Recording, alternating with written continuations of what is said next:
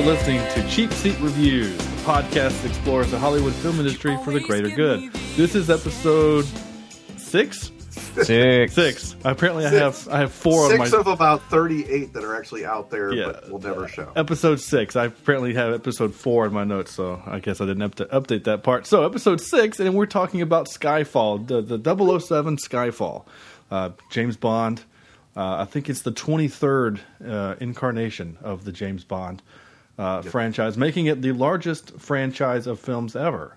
Um, I actually looked that up not too long ago for a different bet. Uh, my name is was Sh- what? I was going to say, isn't it celebrating the 50th year of Bond It, too? it I was when this movie came out. It was the 50th year. Um, so I'm Sean Allred, and joining me tonight is Chad. There's a scorpion on your hand, Evans. That's uh, that's me. Yep. I like it the scorpions. Uh, Cornelius. That's not how to use an elevator, Logan. That's the only way to use an elevator. And Sam. This movie has almost as many bad jokes as this podcast, Vector. Oh, okay. I Oh. hope to attribute to You- that. I'm sure you will. All right. Well, let's pull up a comfy chair and dive into to this movie. So 007 James Bond. I mean, it's it doesn't get any more iconic than that. And um this this stars Daniel Craig um, and some other people and directed by Sam Mendes and I want to talk about him for just 3 seconds. And we're done. And we're done. he he has done some extraordinary work. Um, he obviously won an Oscar for American Beauty, right? He won an Oscar for that. that Um, one? Yeah, that did win. Yeah, that movie. did win. Yeah, uh, he's also done, uh, directed um, such other good films as um, American uh, uh, Road to Perdition, which is a, a favorite of mine, with also starring Daniel Craig. Um, he's he's the bad guy. Jarhead, which um, kind of made me uncomfortable, but it's still a good movie. Revolutionary Road, Away We Go, Skyfall, and then Bond 24 and rumored Bond 25. Oh, wow. So he's, he's got. Okay, great. Yeah, um, and the funny part is, is that I saw in the trivia, not to get too far off that, but uh, Daniel Craig, first of all, didn't even want to do the first one, uh, but I guess they threw enough money at him, he decided to do it. Um, but Or then, enough trains. uh, but then he said, "I'm, I'm only going to do three, um, but he signed a contract to do five, so he's stuck for the next two. Well, that sucks. Um, and there's there's actually some maybe irony uh, in that uh, because there's a, there's actually a Bond movie called Never Say Never Again, which was basically Sean Connery saying I'm done, and then they're like, well, you have a contract that says you're going to do one more. that one, that one, if I'm not mistaken, that was the kind of the unofficial Bond movie. Yeah, yeah. Um, it was, it didn't really happen because it sucks so bad, yeah. Well, and it wasn't supposed to intend to be a Bond movie. right. Well, I, I will say this uh, up front. Um, I am not a Bond nerd, so if you are a Bond nerd and I get things wrong, don't yell at me. Um, I'm more or less sorry. You can say that again. I, I really only started watching these with Pierce Brosnan and the um uh the the Goldeneye. Starting with Golden Eye. Starting yeah. with Goldeneye. Um, And then going downhill from there. well, yeah, of the Pierce Brosnan films, that was the only good one. Truly, it was the only good one. I'll agree. Um, I actually thought that that one was really fun, and they made a really awesome video game for the N64, which got me through college. That's I pretty much the still- only game I ever touched. well, okay, there were two games, but that one was. Yeah. Bull crap. Anyway, yes, on that. Anyway, we're not going to go down that roll, uh, that rabbit hole. But um, so so we get to this. This is the third of the of the of the Daniel Craig tri- trilogy. Casino Royale being first, and then Quantum of Solace, which is the worst name ever, second, and then uh, uh, this one, um, Skyfall. Um, I think that I personally like uh, Casino Royale best. I did like that one. I, I liked it because because the franchise was dying. I think, in, in my opinion, the franchise was in trouble. Uh, Pierce Brosnan uh, in that stupid ice movie with the invisible car and Halle Berry almost killed the franchise. That movie Yeah. was so atrocious that I, I literally think that it almost killed the franchise. And it took um, this this new vision of Bond to kind of uh, to kind of save the franchise. Truly, um, uh, Martin Campbell directed Casino Royale, and uh, without you, sir, um, this franchise I think is in, is in deep trouble. Um, and this guy's also done. I think this guy directed. Uh, I think he directed Goldeneye. Uh, he did direct Goldeneye, so hey, good job. He also directed The Legend of Zorro oh, and The The, uh, Mask of Zorro. And Antonio Banderas and uh, I actually liked the first one. Um, anyway, that's beside the point too.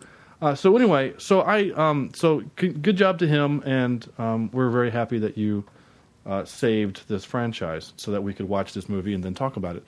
Um, Yeah. Oh, what are we talking about? What? I'm, I'm, I'm glad you asked. um, so Who's Bond? I don't. I don't know who this Bond character is. Well, if you don't know what we're talking about, uh, hopefully my lovely uh, voice person will uh, enlighten you. Bond's loyalty to M is tested when her past comes back to haunt her.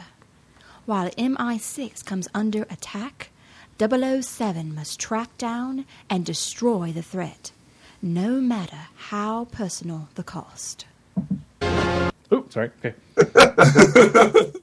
Wow, I love it. Yeah, it's pretty how, much cool. do, how, how much did we have to pay for that? Um, it it cost me a, A bit of Sean's soul. well, um, uh, well, no. It obviously it was uh, it was uh, we're we're cheap seat reviews for a reason. Uh, I'm calling in a favor um, uh, each week, which is become starting to. to to count up or whatever, stack up against me. So anyway, so that's what this movie is. Um, that's the the Netflix uh, the Netflix intro uh, was actually different, uh, and it had uh, a lot of weird language like obliterate and things like that. So we went with the IMDb version.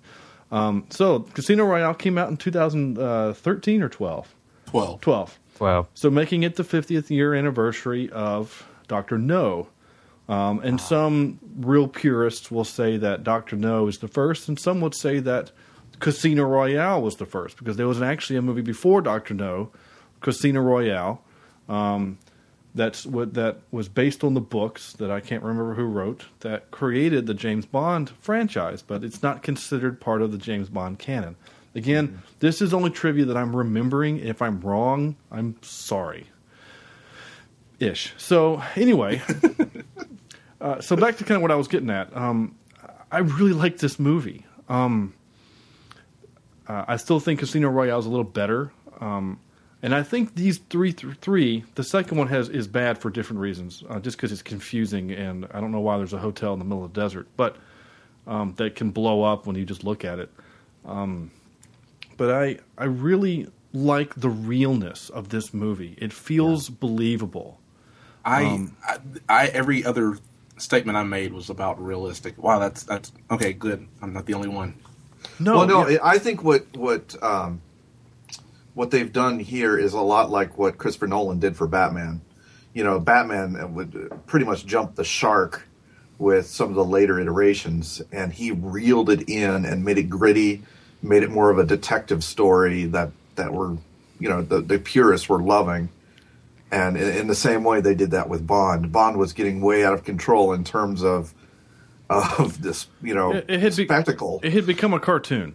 I yeah, think, exactly. yeah, There yeah. are a lot of nuke the fridge moments. You know. Exactly. Yeah. Yeah. You know, Bond, the old Bond movies, and and I, you know, I agree with Sean. I, I, I'm not a huge Bond fan. You know, I don't go and, and seek out the movies, but I enjoy them.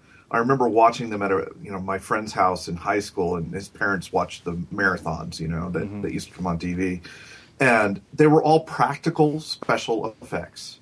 You know, if a car exploded, it was, ex, you know, it exploded. It wasn't until the the later, the especially the Roger later Moore Pierce- years. yeah, where they started bringing in some of these crazy um, computer, you know, especially with Pierce Brosnan, the computer Yeah. effects and the out of this world. You know, what was it? He rode a tidal wave, Yeah.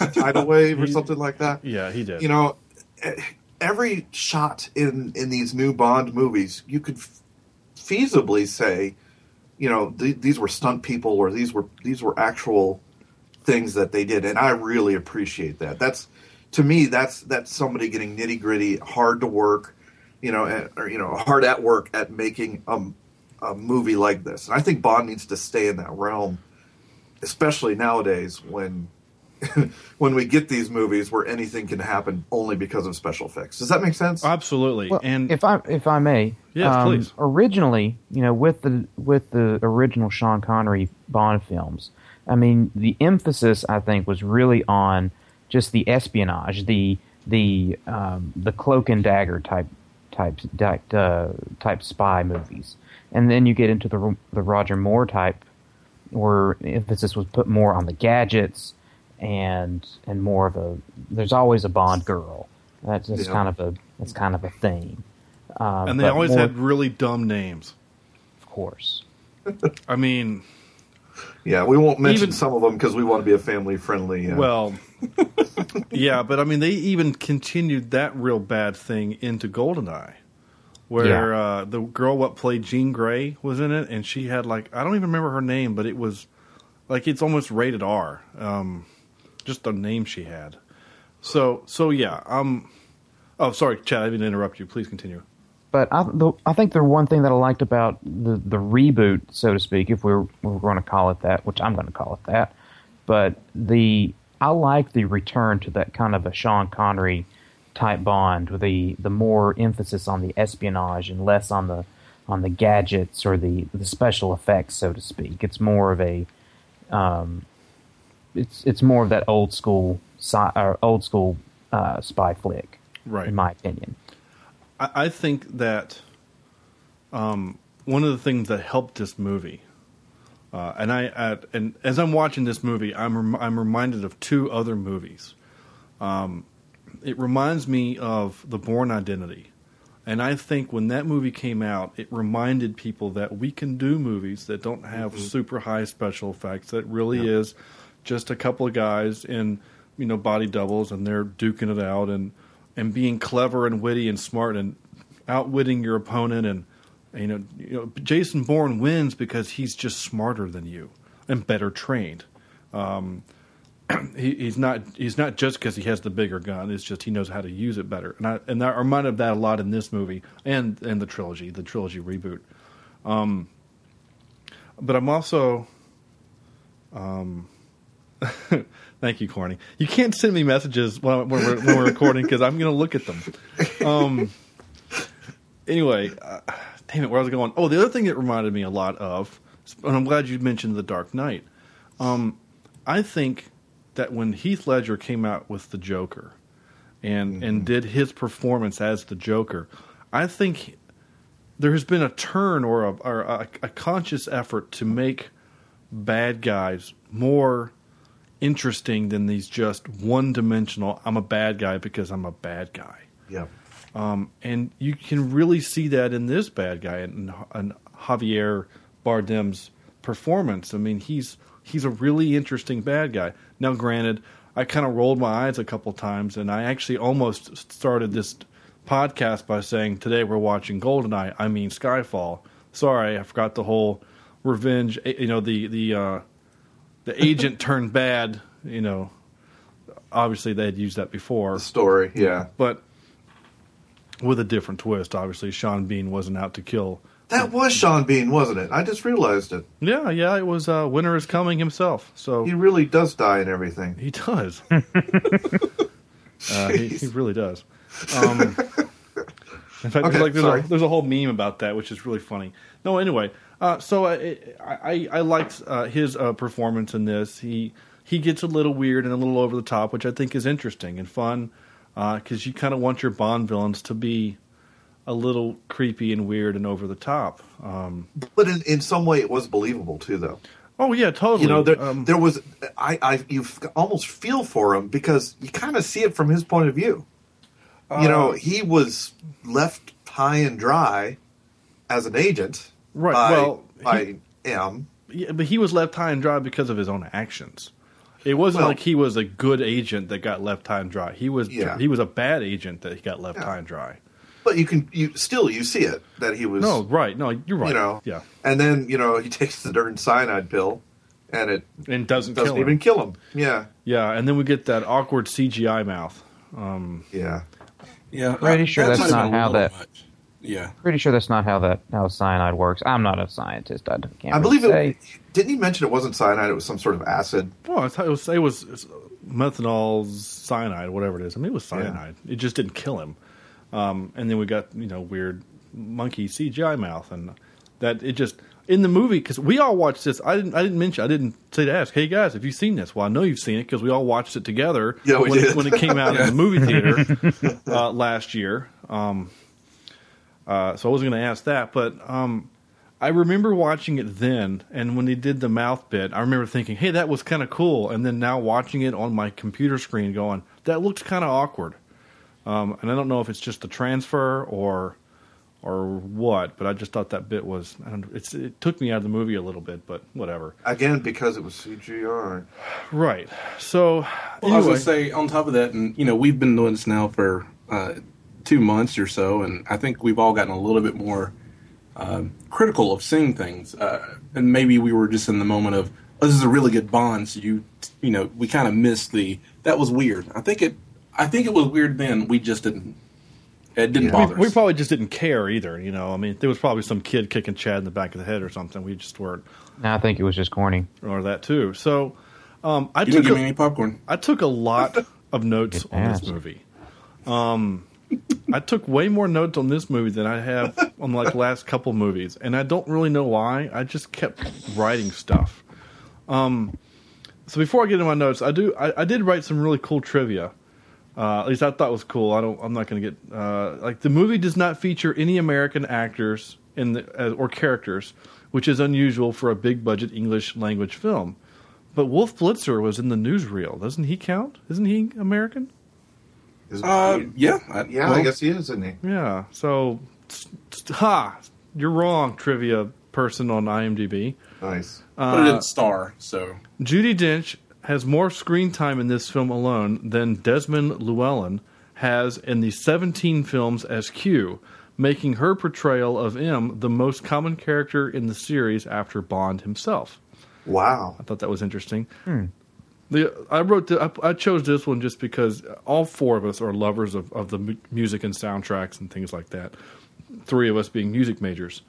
Um, Judi Dench's ho- M's uh, house in the film is the former is the former home of the legendary Bond composer John Barry, who Oh. and if you don't know who John Barry is, Wow. Yeah. um, he, his other than Bond stuff, his most famous piece of work, which won him, I don't know if it won him an Academy Award, but it won him something. I think uh, he did the soundtrack for um, Dances with Wolves.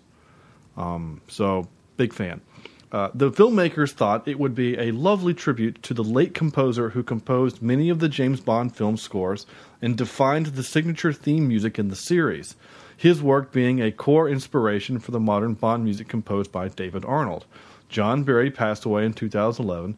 Thomas Newman's score for Skyfall has been said to pay tribute to Barry. So I just thought that was really cool, uh, and really a really a nice way to to pay tribute to a man who because you think of Bond, you think of that music. You, I mean, Oh, yeah. you think of And- Sean Connery first, and then you think of that music.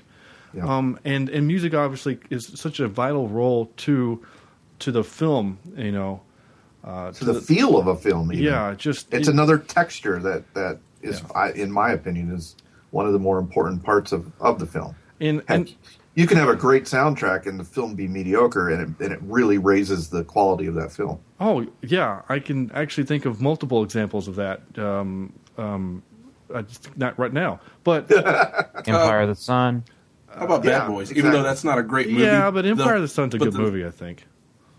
Um, I, I think Empire of the Sun's a good movie, but you're right. The soundtrack I think elevates that movie. I mean, Far and Oh. away.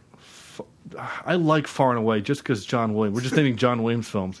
Um, I actually like Far and Away too, but some would argue that point too that it's it's just a long epic that's just too long. Um, but but you're right. No, I, I see your point though. There are some movies that are just they're just made better by the soundtrack. You guys said uh, you. were- I was thinking John Williams, and I, I lost where I was going. But um, anyway, it doesn't matter. But obviously, we're all music. By the way, um, point of information: Wolf Blitzer was born in Germany. Well, damn. I guess with that But- kind of that kind of name, I guess maybe I should have Yeah. figured that out. so fine, no Americans. Well, my apologies to Natural. you. I'm sure he's an American citizen by now. yeah. But, you know, All right. Well, my apologies, IMDb dude who wrote that trivia. you are right. So don't send your hate mail to me. Um, it yes, to please Sam. do. Um, I, I- but so while we're we're talking about for just a second about the soundtrack, what did you think of this soundtrack of this movie soundtrack? What did you think?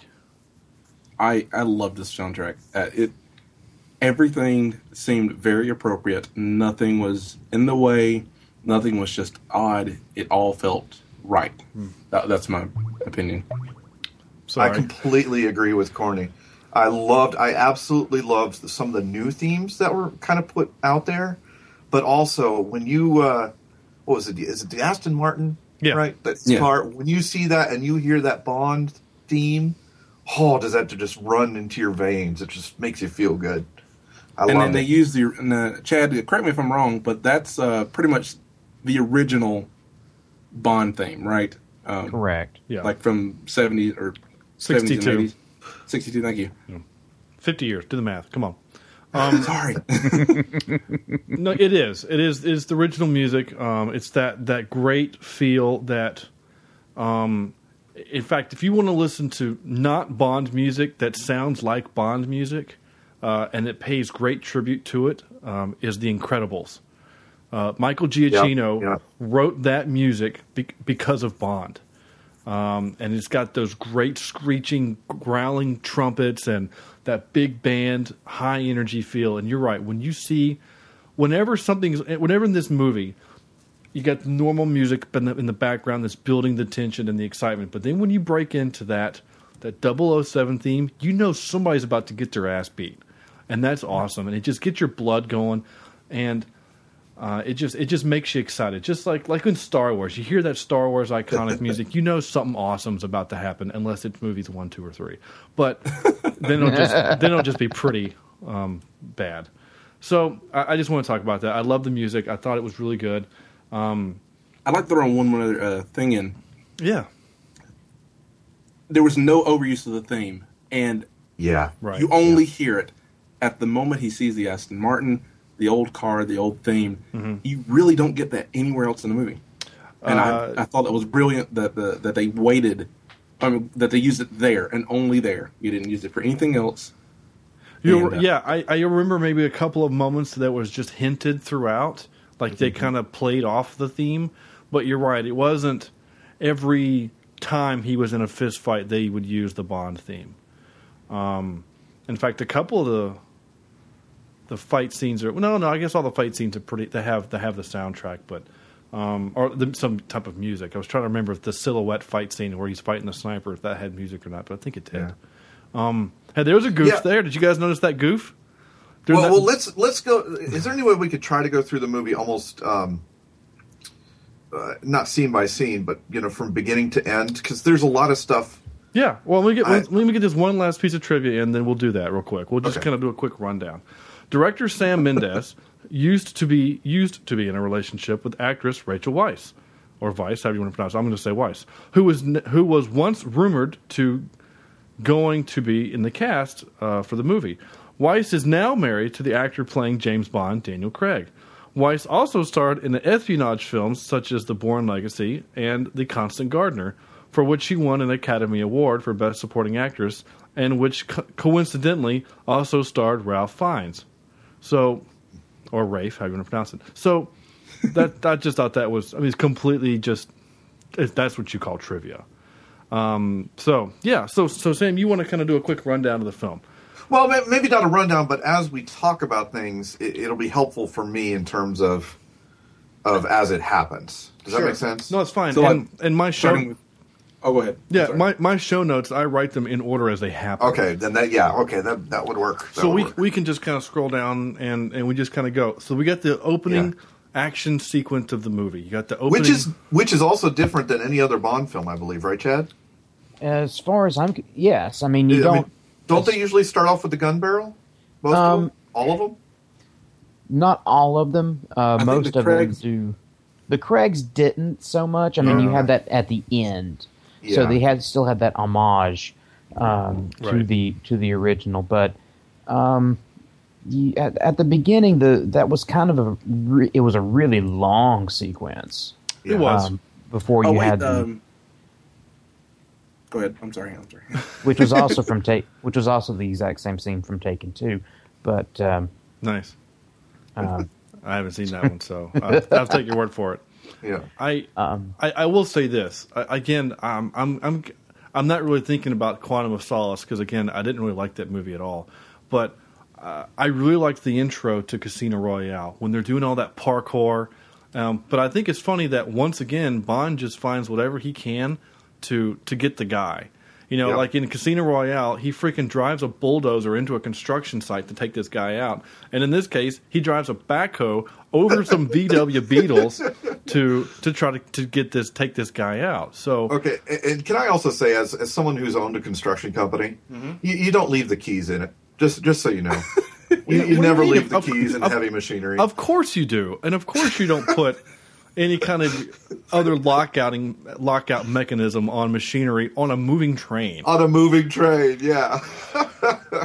So I understand that makes it hard for super spies to use, but uh, you know, safety issues, guys. Safety. I think maybe it would have been too unbelievable if while he's getting shot he hot wired the, the the backhoe. So Well, that's another thing that I wanted to touch on tonight. It was like, I know that you know, looking back on this is like, okay, really, on in a lot of the situations, but I think that because it's James Bond, you're Yeah. more inclined to say you're more inclined to give it leeway and saying, yeah.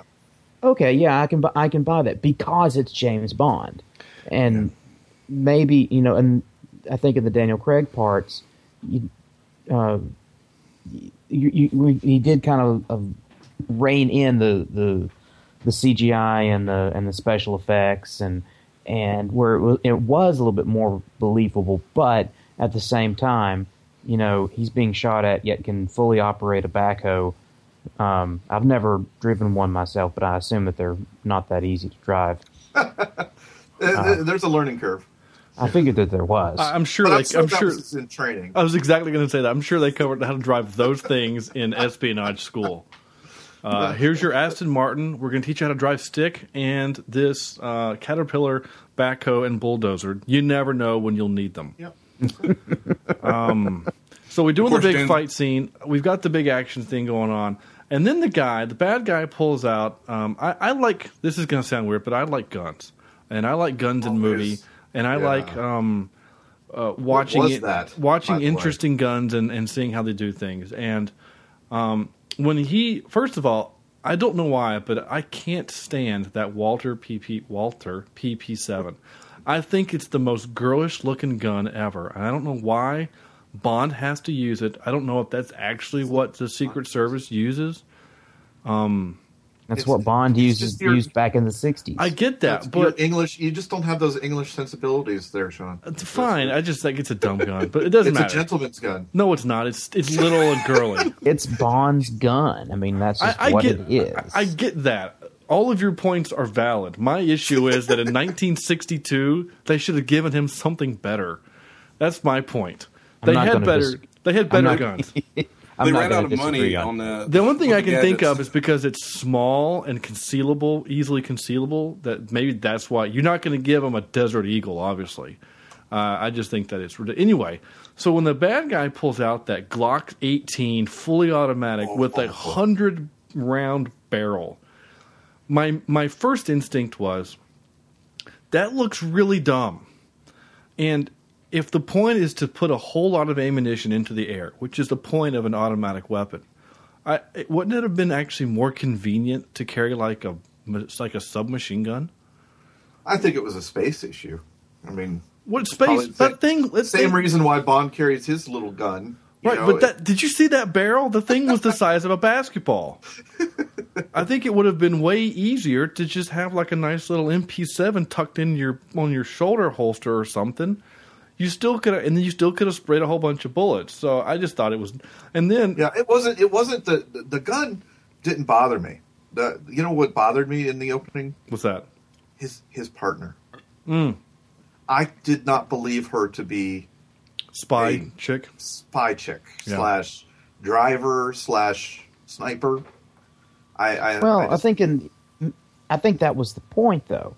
Like she wasn't, she was out of her she element. wasn't ready. She was out of her element. I think that was the whole point of it. So the fact that you couldn't buy it, I think it was actually the point.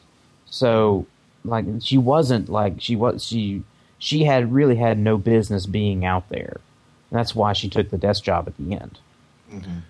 Yeah, In my opinion. Yeah, you're right, and I, I I'm kind of with you there. I had issues with her throughout the entire movie. I I, just- I thought she was a fine actress, and I'm sure she'll be a good Moneypenny later at the end. Sorry, Oh, spoilers. spoiler alert. But Damn it! yeah, I couldn't buy her, and I got so pissed off. She shoots Bond. Okay, that's kind of a part of the big part of the, the movie is, um, and I put that as my first trope. Uh, which, which, by the way, was one of the best falling bodies as as far as natural looking I've, yeah, I've seen. it looked like movie. they just they literally threw a dummy off of the train or something. Um, so she shoots him and then just watches him fall. And my mind thinking, you've got like another ten Shoot the seconds. bad guy. of- Yeah, shoot the other guy before he gets into that tunnel. Right, you got like ten seconds, but uh, but of course it, it goes to the point that she's not ready to be in the field. Uh, otherwise, she would have because she's just too busy staring at the bad thing that she did. Um, so yeah, yeah, yeah oops. Uh, she just shot James Bond, the best agent that the MI6 has, but whatever.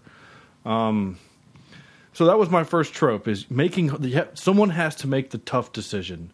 In movies, there's always that you know, and, and Yeah. you know, Mal makes it Take in in Serenity, and um, and Kirk has to do it all the time in Star Trek. You have to make the tough decision. So I don't know if it's a trope, but it's it's a thing that happens in movies a lot.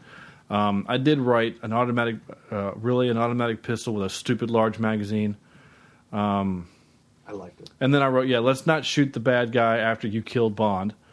Um, and then I also typed, why are these dangerous lists so easy to get a hold of? it, it, it seems like in every other espionage movie, they're chasing after some list Hard because it was yeah. on some dude's hard drive while he was at Starbucks getting a coffee. I completely agree. And not only not only that, but this this bad guy's apparently this master hacker. Mm-hmm. He he apparently could hack already into uh, Into MI6. Why did- MI6. why so did he need a hard drive? Didn't need a hard drive. Yeah. So that that was a plot point. This this is the second time I've seen it. That was one plot point. I was like, whoa, wait a second.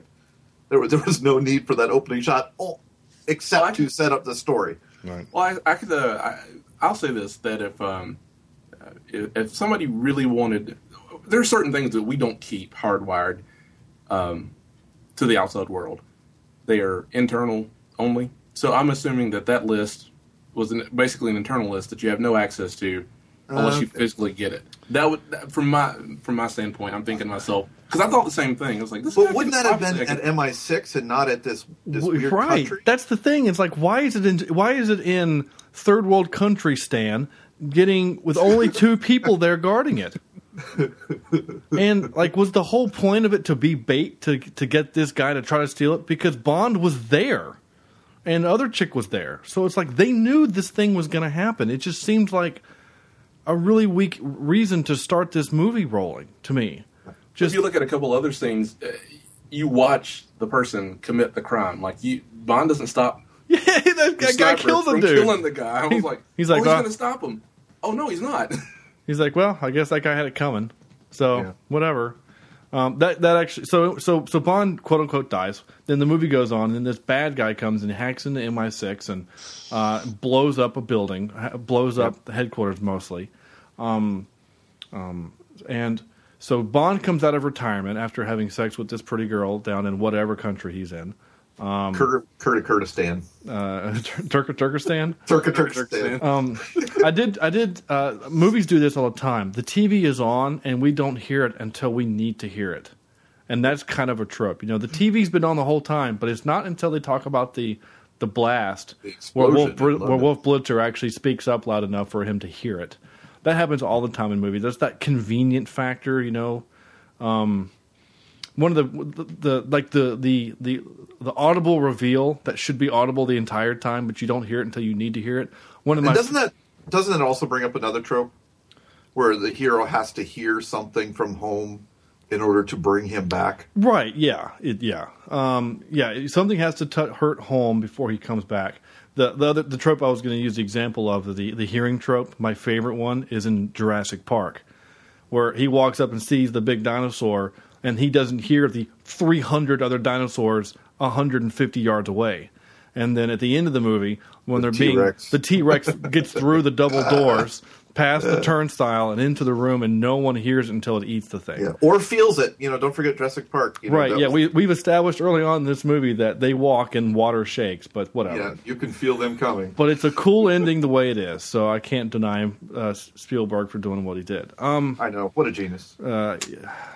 He did do War of the Yeah, Worlds. six out of ten. Yeah, he did do War of the Worlds, and that movie was dreadful. So, just well, saying. he did that to get his Munich. He did exactly. Uh, he exactly did that. So anyway, and he screwed up ET. So come on. Um, But didn't he go back and fix it? yeah, he, He, did. he's allowing people to see it how it used to be, unlike another director that will not let us have but he still was responsible for Star Wars. for no for Kingdom of the Crystal Skull. Spielberg did that. Okay, let's just let's just remember that that happened because of Spielberg and George Lucas getting together and say, let's make a really shitty film. I know. well, how can don't, we don't make- for, uh, Spielberg can has we- also come out and said that it is a crappy film. Oh, yeah. How can we make this work? We'll make we'll, we'll stick him in a refrigerator and nuke him. That sounds like a great idea. Anyway, so uh, so Bond. Wow, so did we get off? that's fine. So Bond comes back and he he's he's ready to kick ass, but he's um the the overlying theme of this movie, and it's also a trope. And I called it the "I'm getting too old for this shit" trope. I'm getting too old for this, Riggs. Yeah. Riggs. Riggs, getting too old for this. Um, that's the theme of the whole movie. Is that you know he comes back and he's too old and he can't do it and he has to pass his physical and he doesn't. And M is too old and she's antiquated equipment and um well, I didn't get that he was too old. I just got that he was away from it for too long. well no because Oh no, even he was way too old. Ralph Yeah. Fiennes freaking tells him to his face that he's too old. Why don't you go retire? You're too old for this. It's a young man's game. It's a young man's game. Yeah, he literally says that to his face. Um, and I guess I was too busy looking at Ralph Fiennes. and saying, "Why doesn't he look like a giant snake?" He's very fine. No, So not fine. yeah, yeah, we got you. Stop. So, um, so and that, but that's not a bad trope. I mean, it's a good trope. There are a lot of good movies that are actually, in fact, the best Star Trek movie is is kind of has that underlying theme that that space travel is for hopping galaxies is for the young. Like Kirk says that, and Kirk in the movie talks about how he feels old and. And then at the end, at the end of it, you know, he says, "I feel young again," and whatever. So, um, and that's that's a and that's a good theme to have, I think, in the movie. Is that Bond is old, and this these they, they use they they hang on to these old ideas that espionage is a dude in a tuxedo having sex with women, finding things out, you know, and um, and Ralph Fiennes at the end of the movie embraces that and says, you know, you know, at the end he says, "You're ready to get back to work?" And then Bond has that great line with "with pleasure." So, um, I know I, I skipped ahead to the very end. So, uh, so anyway, I, I, that those are th- those tropes are, are okay. Um, so going back to rundown of the movie, um, uh, he he he gets back up and he's going through uh, the training or whatever, and he meets up with the girl who shot him, and he's completely okay with the fact that she shot him. And then they have these this witty banter back and forth. Did anybody else think that was weird, or is that just just Not until you get to the end where you realize it's Money Penny. right? Because but in the if moment, I you don't know right, that. And Chad, back me up. They always have this witty banter. Yeah, uh, Moneypenny and Bond. al- There's always this. There, there was always this like uns uh, or this un, or this felt um, sexual tension between them, but there was always this. Hey, what are you doing later? Like, well, it ain't gonna be you, ha ha ha, kind of thing going on. Right. But my Um, I kind of wish that would have happened. That would have been great. Right, yeah.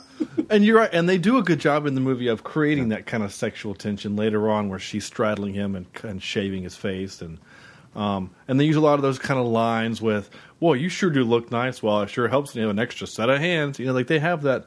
That's why I meant there was a lot of bad jokes in this movie, mainly between those two.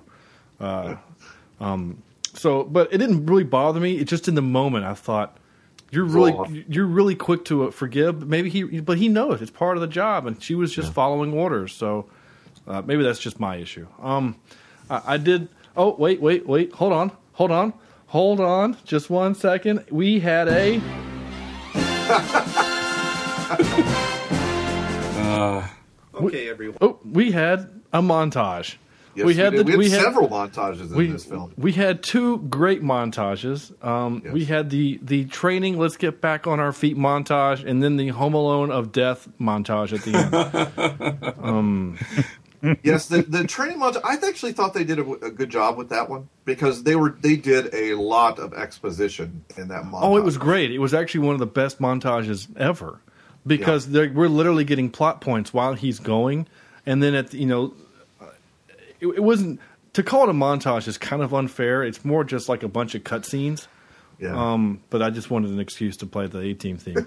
Um, but the end was legit a montage, so we'll, we'll at least give the end one. Um, so, uh, so yeah, montage. Uh, I did like the new Q branch guy, who uh, they make the joke about the exploding pen. So there's your homage to like GoldenEye. Um, but I also wrote the trope down that nerds look like nerds. You know, I just he couldn't have looked more like a nerd. I mean, if they were going to do a, a new version of Sherlock Holmes, I would have cast him instead of Benedict Cumberbatch. Like he looked like Holmes. I just thought that was. Which, by the way, that show is freaking awesome. Um, I'll, t- I'll just talk about that later. Anyway, I've watched the first episode. and I love, task. Stay on task. I love that show so much. Anyway, uh, so exploding pen is fun. Um, I the elevator scene, the movie, in the ele- uh, movie Bond is is flown to Shanghai to to find the the guy who got away on the train at the beginning of the movie, Yeah. who who has stolen the hard drive from the easiest computer to steal a hard drive from ever. The NOC And- list. The, he got the NOC list. I, I immediately list. thought of the NOC list from MI, from uh, Mission Impossible, and I thought, why isn't that hard drive in the big room with the guy and, and Tom Cruise come down? Like, why isn't it there? Yeah. Oh, So- because that's the uh, uh, that's the CIA. We're talking about MI6. Oh, how about this for weird? How about this for weird? Hold on, hold on. Let's let's let's we're gonna we're gonna get there. In in Mission Impossible, a French guy steals the the other NOC list because remember there's two discs, right? There was the fake one and then the real one, and he kills a guy and takes the fake one. And in this movie, a French guy takes the list also. Mind blown. What were you gonna say, Corny?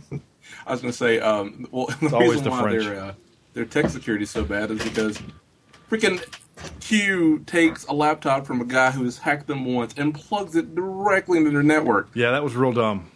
yeah. I, I think even the four of us, when we watched it in the theater, went, "No, don't do that." It's the worst idea you could have. Yeah. Like your tech genius is like, hey, don't worry about those guys. I'll plug it in our network. Yeah. We've had people before where I work um, come to, to the college with a, a virus, and they're like, hey, uh, I have a virus, and the first thing we do is turn it off because we don't want it to, to hop on our network and start jumping on their computers. Right. And I'm thinking to myself, why? Why would you? Okay, but anyway. No, right. It, it, it's, a, it's a very valid point. It just kind of seems like if you're going to try to analyze this guy's computer, then do it on a computer that's completely isolated. You know, so if this thing Yeah, jumps on onto your computer, you go, okay, I just lost that computer, fine. And then now I know that he has this. I'll talk about that in just a second. Um, it gets into a trope that pisses me off just to no end. Uh, so he chases down the guy that goes to Shanghai, and I can't remember how they knew to go there, but they just did. And Bond has to go up the elevator, and it's Well- one of those open elevators, and he grabs a hold of the bottom of the elevator, and he's like a thousand stories in the air, and that makes me uncomfortable because I'm extremely scared of heights, and that whole scene makes me uncomfortable. It, it, it, Where you know he's got a shoulder problem and, and has a hard time holding up, you know, yeah, holding himself up. Yeah. Yeah, exactly. It just it makes me. It, it's a good it's a good direction when when I'm uncomfortable because it's believable. Um, but all I can think of is there are way better ways to get up to that top floor without the other guy knowing. Well, he didn't know where he was going, though. Fine. Then you get into the other elevator and you hit the top floor, and then when the guy stops, you go to the floor above him or below him, and then Were you- there two uh, elevators? There was one next to it. A building that big's only going to have one. Maybe, maybe the only one that's open that night. Anyway, They do things weird in, in Turka Turkestan. it was China. That- Well, think that- about this. Think about it this way: if you know, if that guy's as good as he's supposed to be, the sniper, uh, you're going to hear a second elevator ding. Like you're just going to hear it. That's But you're also going to feel a weight tack onto your elevator as you're going up. It's going to Yeah. go Not if you- all of a sudden. No, Yeah, um, let's. I mean, maybe, not- maybe not. I don't know. I mean, Yeah. James Bond probably know. weighs two thirty. I mean, I, I doubt that elevator even bre- you know cared that an extra two hundred thirty pounds jumped on it. My my issue is like let's pick the most dangerous way to do a thing and to remind the audience that Bond has a, has been shot in the shoulder. Which, by the way, how badass was he to pull that bullet out with a Oh. freaking pocket knife? Um, Actually, I, I wrote a one of my uh, notes was that uh, this Bond has a death wish. He, uh, it's just like he could he, he could have not held on to the uh, uh, the elevator. He could have actually asked one of their surgeons to pull it out. And I right? think Yeah, it's just- exactly. Yeah. Hey, trained doctor person with antibiotics and sterile equipment, do this thing that I'm instead going to do with the knife I pulled out of my pocket. Anyway, he's he's so awesome that germs just can't Well, be, be bothered this- to be affected him. This comes up on another scene, and, and, and a scene I still have questions about. Why was the sniper sniping this guy? uh, he was well- paid to do it. Yes, but was that it? Yeah, he was Yeah, just, it's just he, a, it was just a job. he was just a job. He was being and paid. So, and so the the woman who was across the way that sees Bond, Mm-hmm. you know, before the, the shadow goes over him, she was over there with the guy that got shot, but somehow had the connection. Yeah, I she just- was. I, I don't see the the, the tying together of she the story. she worked for the triads and also she was brought into the sex trade by the triads so she's trapped by then javier bardem's character kind of comes in and kind of quote unquote rescues her from this thing but she's stuck to him now so Yeah. my assumption is, is that um, javier for some reason they needed this guy dead whether he was a triad leader or something they needed him dead for some reason we don't know why it doesn't matter Okay, but there is no reason given in the movie for this guy to die. No, it's No. just he's a he's a dude that for some reason in this movie needs to die, and she's the one that facilitates the. the- It's the- the, only reason is to set up some um, absolutely amazing cinematography in this fight scene. which was great. That was amazing. I thought it was really that was cool. gorgeous, gorgeous, gorgeous. But here comes your goof. That gun he's using is a bolt action rifle, and it shoots off like seven times while they're just fighting. That shouldn't happen. Unless during the fight someone is actively cocking the bolt action. That shouldn't have shot randomly the times that it did. Just saying. Sorry, I know I'm the gun dude, whatever. So, but I did write cool silhouette fight. Uh, Oh, yeah. So then he gets the chip, and he knows instantly which casino it is, of course. Um, and then I wrote boat to boat ride to casino. What if there's a fire? Like, do you jump in the water, which apparently has man-eating dragons in them? What no, the hell? That's just in the basement of this building. That seems ridiculous. Like, what if you're just a drunk dude and you fall in? Oh, there goes Steve. Guess he's toast. Like, Yeah. Bye, Steve. it's just It's, Steve. it's the same reason why tough guys seem to always want to have pit bulls. I think it's that same idea of I'm tough. I'm a big, you know, uh, I, I, Something I make have uh, tough dragons that will eat people because I am that tough. I guess, but here's my issue: is that that's just a normal. It's just a casino that just. Well, I guess it's a triad casino. We don't we don't Yeah. know who runs it. It's just a casino. But I just still thought it was. I did laugh. I mean, uh, I I literally wrote, "Who has giant man-eating lizards in their casino?" And, um, so Uh, and we I have to would. remember this is a Bond film. I get that. Sharks with freaking lasers on their heads. you know. And I did kind of feel bad. Q gave him that cool gun that will only fire on him, and he only got to he didn't get to use it ever. Those guns exist, by the way. I know they do. Have you seen the new ones that just came out? I can't remember who makes them, but there's there's new ones that are going to be coming out and sold in California that you wear. A, you have a bracelet that you Oh, wow. buy, and then the Yeah, I saw those. and so as long bracelet. Um, as long as the gun is um is within within like six inches of that bracelet, it'll activate. But if it's not, like someone can't steal your gun and use it. They can steal your gun; it'll be a paperweight. This thing is kind of cool. Anyway, um, the day that that we live in the world of the future. Um, I wrote. Anyway. I wrote that old city looks like a map from Modern Warfare Three. Um, that did anyone get the urge to go there and play paintball? No, just me. Yeah, okay. I kind of did. Yeah, I, I immediately thought, hey, that would be a cool place to play paintball. You're on an island. I mean, this just screams. This just screams, co- you know, Black Ops Two or something. So Yeah. By the way, that is a real island off of Japan. If Yep. anybody has looked that up. yeah, and it's been Uh, abandoned since the '70s. Yeah, and it wasn't because of a radiation scare. It was because they ran out of whatever they were mining. Yeah, yeah. The, the place just went dry. Yeah. Um, anyway, uh, I'm glad you read the trivia that I, I also read. Um, Well, actually, no. I saw a special on it Oh, somewhere. that's Maybe cool. History Channel. I'm a dork like that. yes, Nerd. Uh, I wrote that the rat story in the scene is cool. So he goes to he he he's in the casino Bond. He he meets the the pretty dragon lady who kills the guy. Um, she basically tells him that my bodyguards are going to kill you. So if you survive, then come on my boat and then we'll have sex. And then I'll go meet. Then you can go meet the bad guy, who you have to kill though, because he's a scary man. Uh, and, and bad guys are always so scary that just the mentioning of their name just makes people freak out. You know, like Voldemort. yeah, you know, and they just they freak out. So, um, so he does all those things in that order. You know, kills the guy, dragon eats the guy, and then then he goes on the boat and he has sex with the girl who we've already established was sold into the sex trade, sex Ew. trade. So you kind of feel bad for her, like like. Did, did Bond like rape her? Like it's kind of weird, isn't it? You know, he just kind of Yeah, walks and- in their and- shower and just whatever. I, you know, I do that. You know, if I, if I walk into the room with my wife, she screams at me to go away. right. So, so you know, a complete stranger, I can only assume it would be a worse situation. But I bet you if Bond But walked in into the Bond. room. Really? Yeah, yeah, that's different. I'm sure Um, he sh- she uh, he he shows up and she's like, "Oh well, I, I figure it's time to do this." And he's like, "I'm Bond. Of course it is." Yeah, I mean, that's the way I see it. That's another thing about uh, in Bond films. It's it's kind of an homage to. There's always the other girl.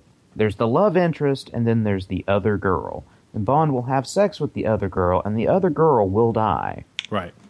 yeah. Yeah. Probably So- from all the spoiler. diseases Bond has uh, covered over the years.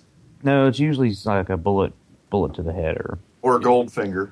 True. where she's covered in gold. Was that it? Is that the yeah, one? that was one. And wasn't it Quantum Solace? She was covered in oil or something. Wait, gold, Goldfinger or gold? Yeah, okay, Goldfinger. Yeah, sorry, you Goldfinger. said I was thinking Goldeneye. I'm like, no one died by that in Goldeneye. Yeah, you're right. Yeah, in in, in uh, Quantum of Solace, they buried her. and They they drowned her in oil, Yeah. um, which was a shame because she was pretty. So so then they, so they get to this island and Javier Bardem d- tells this really creepy story about rats and um, While he's molesting Bond, which was yeah, it was not un- as awkward as it gets. Yeah, but I just thought that was so interesting and clever because, you know, Bond has his his junk just beat to hell in Casino Royale by dude what bleeds tears or tears uh, sheds blood, whatever. Um, I can't think of what I'm trying to say. And in this case, he's getting you know fondled by the guy, and of course Bond's like, "Who says this is my first time?" Yeah. So I just thought it was pretty pretty funny. Um, uh, I- I did. Then I wrote, "Good timing on the rescue." Um, you know, It like- always ends up like that. right? uh, And for, and for all intents and purposes, Bond didn't need to kill those henchmen. All he had to do was wait another thirty seconds, and then the helicopters show up, and the guys drop their guns. But no, that wouldn't have been as cool, and the impact wouldn't have been. So you're going to take me back to London all by yourself? Who says I'm by myself? And then the helicopter show up. And then he wouldn't have forgotten to say uh, that was a terrible waste of scotch. And then he does the Yeah, He missed and- that. Yeah, and then we- we also get to set up the line for it's radio, it's new technology, which Javier Bardem uses later on, and in a really awkward scene. So, so, so then I said, so then I got to they get back to the Q branch, and this is what we were talking about a few minutes ago with the um, the CG, the bad um, hacker crap. Oh yeah. I hate when movies think of us that we are us as the viewer that we're so dumb that we just assume that that's what hacker stuff looks like. Stuff floating around in space and three dimensional, and it it looks like a giant spider web. Shit doesn't look like that. Okay, I mean corny, right? N- No, uh, in in all honesty, a lot of hacking is uh, um, there's this. You find a weakness. Uh, usually, if you're trying to hack a website, you find a weakness in the code that they use for the website, and then you just basically try to make it break until you can gain access. It's it's not. But it's all- a bunch of crap. but it's, it's literally. but it's usually like it's HTML based or it's um it, it's it, you're literally typing things that you actually physically see what you're typing. You're Yes. you're literally seeing words and and things on a screen. You're not seeing nerd type into a computer and you don't see anything he's typing. You see nothing that he's typing. He's just whittling away on those keys and nothing's happening except this three dimensional ball. And Bond, the dumb jock trigger pulling guy, just happens to see a word off to the side that is created in these numbers that a ninth grader could have picked out. Um, He's like, "Oh, look, Granborough. It's the name of a subway." And then the whole thing morphs into a giant map. I just that stuff pisses me off so much. The most egregious ever is in Swordfish. If you've ever seen that movie, watching Hugh Jackman typing a thousand words a minute, and all you see is these really bad CGI cubes form around a sphere. That that's literally happening in the movie. It's the worst ever. And and he's typing and things are like disappearing. Like what? It's like he's fighting something. It's the worst. Anyway, that's stuff. I will say that, or I will say this: if that were to exist, where shapes were formed by hackers, uh, there would just be nothing but uh, phalluses. I mean, let's, let's, let's just go ahead and throw it out there. If someone has something for you to, to reshape, it will be just a giant thing Sure. floating in, in space. Uh, let's just be honest with. it. sure. So anyway, so so then um, so then we get in this really cool chase scene um, because you know nerd plugged in the computer and uh, bad things happened and then the whole the, basically the next 30 minutes and the guy says this this he, he's been calculating he's been planning this escape for years okay this is where I lose a little bit of the Bondness. I don't care about the fact that it's Bond and he's a Bond villain, and and Bond villains apparently are omniscient. He knew years ago that M was going to be dragged in front of the the Senate committee, whatever the hell they are, On that certain day, on yeah. that day in that building, and his henchmen knew that he was going to go Yeah. out of that grate at that time to do the cool walk by with the cop clothes. Cop clothes. Really? At that moment, that happens, and then he ends up changing his route because again, we don't. He doesn't know where M is until like she doesn't even know she's going there until the day of. Because Tanner walks in and says, "We've been thrown in front of these people," and she's leaving that day to go over there, and he knows to escape and to plant the bomb years in advance to make that subway that's conveniently empty of people crash through and almost kill Bond. Just it was a cool scene, but there's way easier ways to kill James Bond than almost dropping a subway train on him. So the scene was cool, but it was real dumb, and that was the only part of the movie. Even Home Alone Death House I buy better than this series of convenient events. Well, I'll say this because we've been talking about uh, the, you know the the Batman and the grittier and all all that, but I'm gonna. My thought process is with the Joker and well, I know this is not the same area, but with the Joker, he had basically the same thing. For him to do everything that he did in that movie, it had to be planned down to military type precision. And I can kind of get away with the he's so smart that he's timed out everything, or mm-hmm. that he's so smart that he's predicted these sub events. And I, I know it's still weird, but I can. It's easier for me to believe because of uh, the movie with the Joker and the same thing happening. You can go, ah, I can buy that. If these guys are that smart, Yeah, Here- yeah, but- but in here- the, and I, I, I'm, I'm actually with you here, uh, Sean, because uh, Okay, good. when I, the first time I saw the first time I saw the movie, I bought it hook, line, and sinker. Right. Didn't even think twice. The second time, this time I'm like, I, I actually wrote a note too of, wow, wasn't that convenient? um, especially when it came, Like- I could understand how he escapes. You know, he had that plan. Fine. Certain. Yeah. But to have the explosion in the in the subway tunnel right behind Bond, you know, thirty seconds before a train would come. No, Like I'm he sorry, he I can't. he knew that Bond wouldn't actually hit him on the ladder, and Yeah. he knew to wait to that exact. He didn't even look at a watch. He just Yeah. hit his radio and knew that it was going to happen in that moment. I would have been.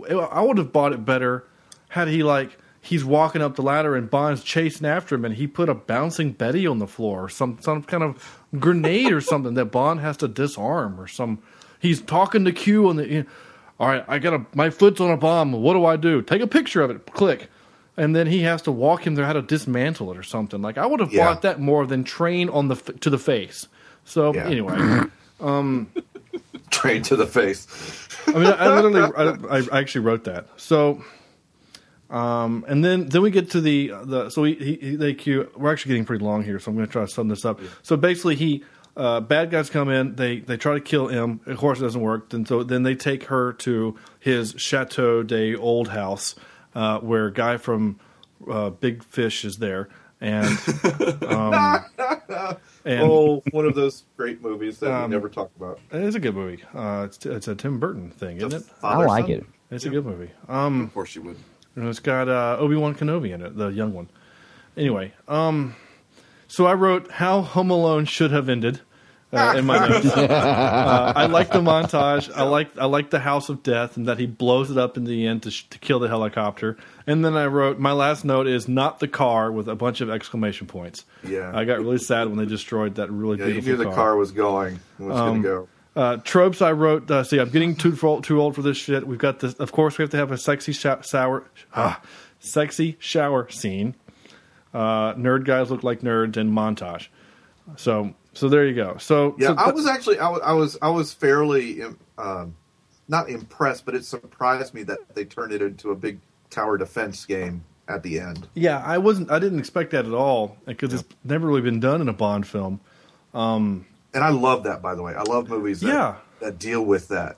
And I, I thought for a while that you know we always do our top three. I thought that's what our top three was going to be about. Those are our, our favorite tower defense Uh, Our movies. tower, tower defense movies. I wouldn't. Have. I wouldn't have thought of that. But, maybe later, but um, Uh, I, you know, and you know, every time they show a little device that they're making, you know, you're going to get to see it in action later on down the road, and that happens in every one of those types of movies. Yeah, and yeah, that's not, that was a good montage. I just I love the fact that that there's no spoken word about it. It's just like they're coming, so these are the things we're going to do, and they just go off and they create their own things. And uh, I just think that I like I like the fact that Judi Dench's contraptions were like the most deadly. I mean, shotgun shells hooked up to light bulbs with bags of nails. Are you freaking Nails kidding me?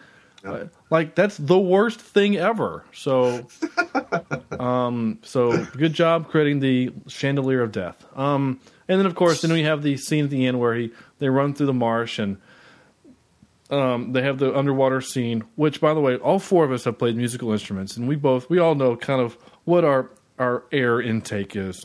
You know, the, the average human can do about two minutes of holding their breath.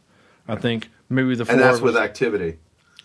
well, that's without activity. That's, what's That's just without activity. Yeah, activity, just yeah. standing here. I mean, I could probably go two and a half, maybe. Bond is underwater like what four minutes while fighting to the point that he kills a guy, goes to the surface, realizes he doesn't Chokehold. see. He gives him a chokehold underwater. Yeah. Then he, he he goes to the surface, can't find the hole, goes back down to the bottom, finds the flare gun, and that's when we get this this funny little noise. Now I want you to listen carefully. Um, hopefully, hopefully this will translate pretty good to to the podcast. So we've got this noise. You guys hear that? Okay.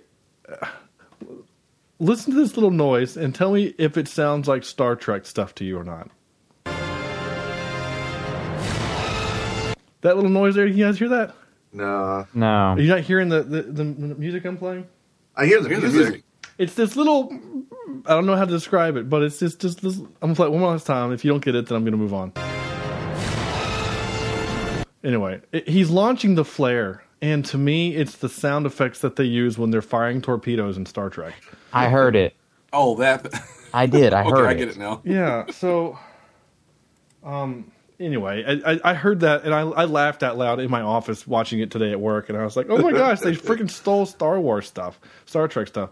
Anyway, um. So there you go. Oh, there was one last thing I wanted to say before we get into our our deals. Oh no, never mind. That's something else. Sorry. We'll get there in a second. Uh, so great. Well, so I think I think we're all kind of in agreement that we we generally like this movie. Uh, Yeah. It's a good movie. You should definitely watch it if you aren't a big Bond fan, but you kind of want to you like action flicks. Go watch Casino Royale, and then you have to watch Quantum of Solace because it's a direct sequel, and then watch this one because they're all generally pretty good movies. So, with that being said, this part of the episode we kind of tie everything up in a nice little bow, and I ask you guys to to give me uh, a best of 10, one out of ten, what you would have given this movie. So, uh, Chad, how many man-eating lizards would you give this film? I'm gonna have to give this an eight, an, a solid eight out of eight out of ten man-eating lizards. Uh, James Bond holds a, a very uh, special, near and dear place in my heart. Um, just I grew up with it, and um, just um, grew up with James with uh, watching James Bond and uh, the Sean Connery and the Roger Moore and the. right. the So you bonded with them. I, I did bond. Uh, Nice. I knew there was something missing from our podcast tonight. Yeah, we haven't had many, as I was expecting way more Bond type jokes than that, and no I, I didn't even do shaking, it. I didn't even do a Connery. sh- shaken and stirred. Oh, how about that trivia, Sam? Did you see that trivia that they actually for the old man McGillicuddy at the house they wanted to get Sean Connery to play that role, yeah, yeah. but then they thought it What would be kind of too fun. weird to have Bond. yeah, they, they, they, I'm glad they didn't. yeah, I am too. Oh, uh, I was going to say. Um, I know. I know we're getting towards the end there, but I had a uh, pretty interesting thought. I'm just going to throw it out there, and we'll we'll move on. But um, let's just. I, okay. Well, actually, you know what? We'll talk about this. Actually, not here. We'll do this at a, uh, with ourselves later. I think it'll be. Sorry, it, we're already getting towards the end of this. This this will stretch it out. I think a little bit longer. So. Okay, well, that's fine because we still have another Ma- bit to go. Uh, Yeah. So, uh, Sam, how many destroyed Volkswagen Beetles would you give this?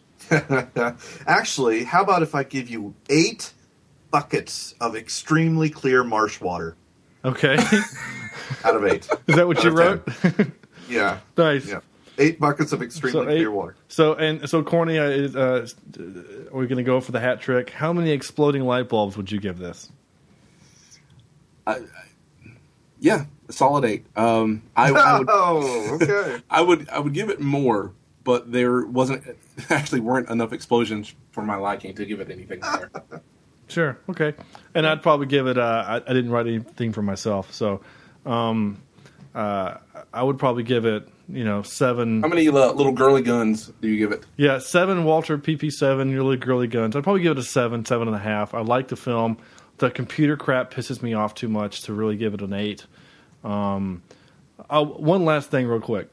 There are certain actors who, when they run, they look really awesome. when Tom Cruise runs, he looks badass. Mission Impossible three, he runs for half the movie. He looks freaking awesome. Daniel Craig looks like a dork when yeah, he he runs. does not run very well. It's really weird. uh, when he's running on the ice in the marsh, he looks real awkward, and he's running in the street to get to M. He looks yeah, that's one thing. I, I was. I, he's running on ice, and he is stomping his feet on Yeah. ice that is breaking. yeah. He has he's, he doesn't know, have there is no delicate, yeah, delicate run to that at all. Yeah, he is tom tom tom Yeah, he's he's about as uh as, as subtle as a jackhammer. So. Um, so there we go. So so that's that's that's Casino uh, Casino Royale. Uh, I wish that's that's Skyfall. Um, uh, so there you go. So we all we all generally liked it. So at this part of the, the episode, we usually give you a top three, um, and we usually try to take it from some kind of theme from the movie. However, we've had uh, in the today's news when we record this film or this podcast, uh, we are a few days away from uh, the death of Harold Ramis, uh, who was most notably from movies like Ghostbusters and Stripes. From our and- childhood, basically. uh, yeah, from from four of us specifically from the '80s um, in our childhood, and it was he was only 69 years old. He'd had some health issues, and it was um, it's just a real sad thing to to, to, to for his passing because he was he was still doing stuff, and he was supposed to be in Ghostbusters three, which has had all kinds of horrific uh, delays. I mean, Bill Murray walked off set, and um, so there's just been a lot of. Uh, but anyway, so so I decided to do your top three Harold Ramis films. Uh, I asked the guys to to do that, and um, whether it was the directing or writing or producing or acting, I didn't care. Just just your top three. Now I got a good feeling that we're all probably going to say Ghostbusters is in our top three, right? Yes. yes. Yeah. Okay. Which okay, is so we can throw that one out. yeah. Um, I also have. I'm just going to go ahead and do this. I also have Groundhog Day in my top three. Yeah, Anybody- that was my top movie, believe it or not. mine too. It is abs- absolute classic. You can watch that thing over and over and over again. Just Twenty Groundhog years now, from now, you'll still know what Groundhog Day is. Yeah. I watch it over and over again. I, Chad? got, I saw what you did right there. Chad, Uh, do you have that one in there? Groundhog was also Groundhog Day was also in mine, um, And, but I also had Stripes. Yeah. Stripes. Okay. you know that is one of my Hall of uh, Hall of Shame movies I've never seen. I've only seen like half of it, so Yeah. I'm, I'm kind of with you. Shameful. Corny, what about you? You have anything different than Ghostbusters and Groundhog Day? Caddyshack. Caddyshack is a good one. Mm. Caddyshack is a And, good uh, one. I, I didn't know this until today, but uh, analyze this. Yeah. yeah, I was surprised when I saw that. That's, it's a pretty good. That's funny. I That's a good- I put just because I knew you guys were going to do Stripes and Ghostbusters and Groundhog Day. I did. Uh, I, I put Bedazzled because he directed it. It's a dumb movie, but I really like it because it's got that really hot girl in it, and I like Brendan Fraser. Um, I did. I, I've got an additional one that that I didn't realize he had anything to do with until it started making more sense. What's that? Animal House. Right. Oh. Yeah, he was a writer on that, wasn't he? he? wrote. Yeah, he wrote Yeah. Animal House. He helped write it.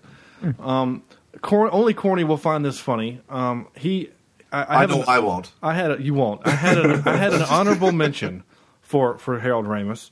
Um, this movie is a movie from my youth. It is a terrible movie. It makes me laugh.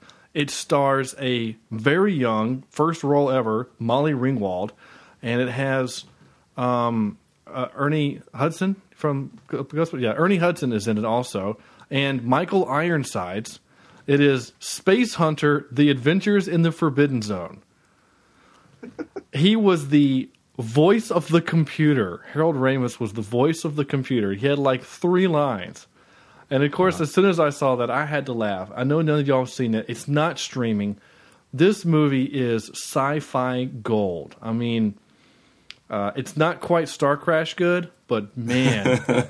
and I used to watch this movie a lot. I don't know why. It was just I had it on VHS and I watched the crap out of it. It's a terrible film, but it, it makes me happy. So, um, rest in peace, Harold Ramis. Um, we really enjoyed your films and Sense of humor. and sense of humor, and and, and thank you for uh, you know for all that you you did for us.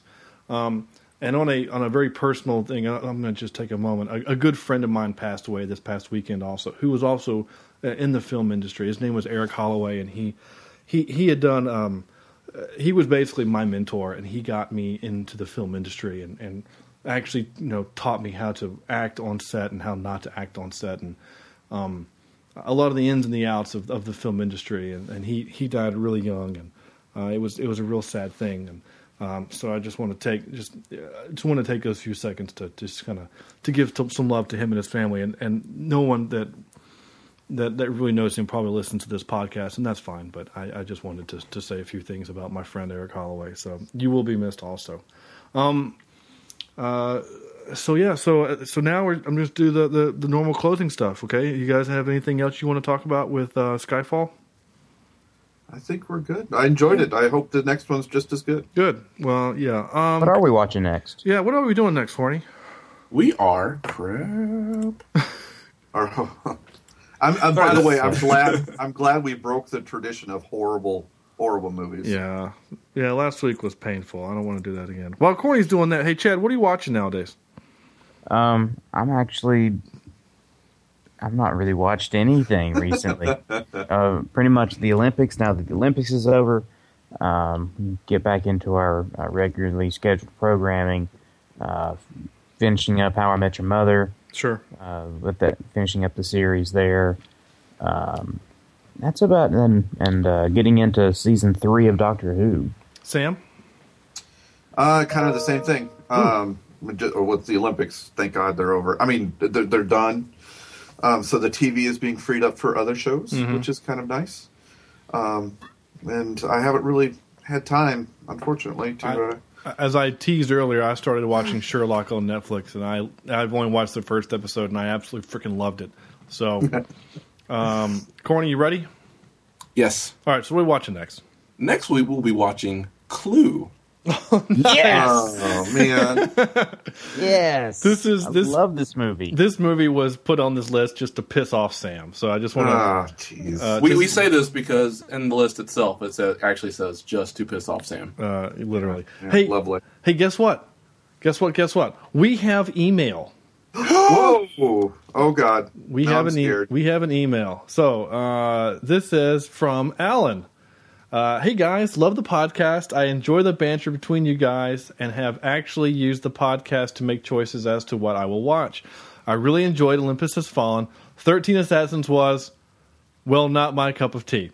I would love, I would love to hear a review of my all-time favorite film, Ghostbusters. I do Oh, like the idea of a knee-jerk reaction. it. Reaction uh, podcast of a movie in theaters. The Lego review makes me want to go see it now. Keep up the good work. I think you guys are starting to hit your stride. Very entertaining, Alan. Uh, All right. Alan in, Thank Mo- you, Alan. in in Mooresville. So he's a local dude. Oh. So, All right, so thanks, Alan, for the email. Um, uh, so if if we can get a hold of Ghostbusters, because I don't own a copy of it, I I actually, actually, I do. Oh, Is it not on Netflix? I don't know. I, I really thought it was. I, I uh, think give me a second. Ghostbusters Two is, but I don't think the first one is. So Oh no, we are not watching Ghostbusters 2. that's, that's that movie sucks. Oh. But I do have a copy. I mean, the- come on, they freaking control the Statue of Liberty with the. No, uh, Ghostbusters is on there. I'm looking at it right now. Oh, perfect. Then we'll watch good. it. On Netflix. Um, hey, hey, Yeah, we yeah. might we might have to bump something. I think we should still watch Clue next week, but I think uh, Ghostbusters is going to get put in pretty early, uh, just because it might get bumped for some reason. I and I haven't watched it in a long time. Netflix Lord knows weird. I still quote the darn thing, but Yeah. the last time I saw Ghostbusters was about ten years ago, probably. Yeah, uh, don't cross uh, the streams. don't cross the streams. Um, I, in fact, I tell my techs uh, at my job that you know they're it, it's an audio power thing, but it they don't get the joke. Dogs and But it, cats living together. yeah, Mass mass hysteria. hysteria. Oh, quotes. We didn't do quotes from from Skyfall. What Uh, do you guys write any quotes down? Not at all. I did not. Oh well, I I did. So Anything that was really I, I wrote one, and, and and the guy says to to, to him, um, "You can retire with dignity." And she says, "Well, to hell with dignity. I'll quit when the job is done." So uh, there we go. Um, there's your quote from the movie. Uh, so yeah, so special thanks goes out to Sight and Sound AV at sightandsoundnc.com. They give me my AV gear that I use to record this dribble. Um, uh, Steve Everett, thank you to Steve Everett for giving us uh, his his music so that we can play it in our intro and our outro.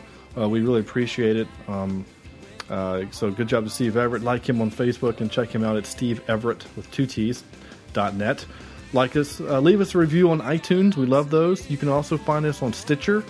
Um, people are actually listening to us on Stitcher, which is great. Uh, like us on Facebook, facebook.com slash cheap seat reviews, and follow us on Twitter at cheapseatcast.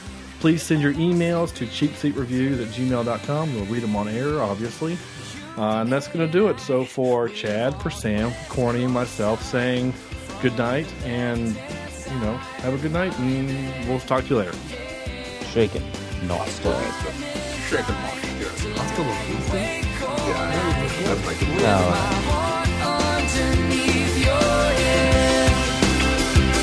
With my heart underneath your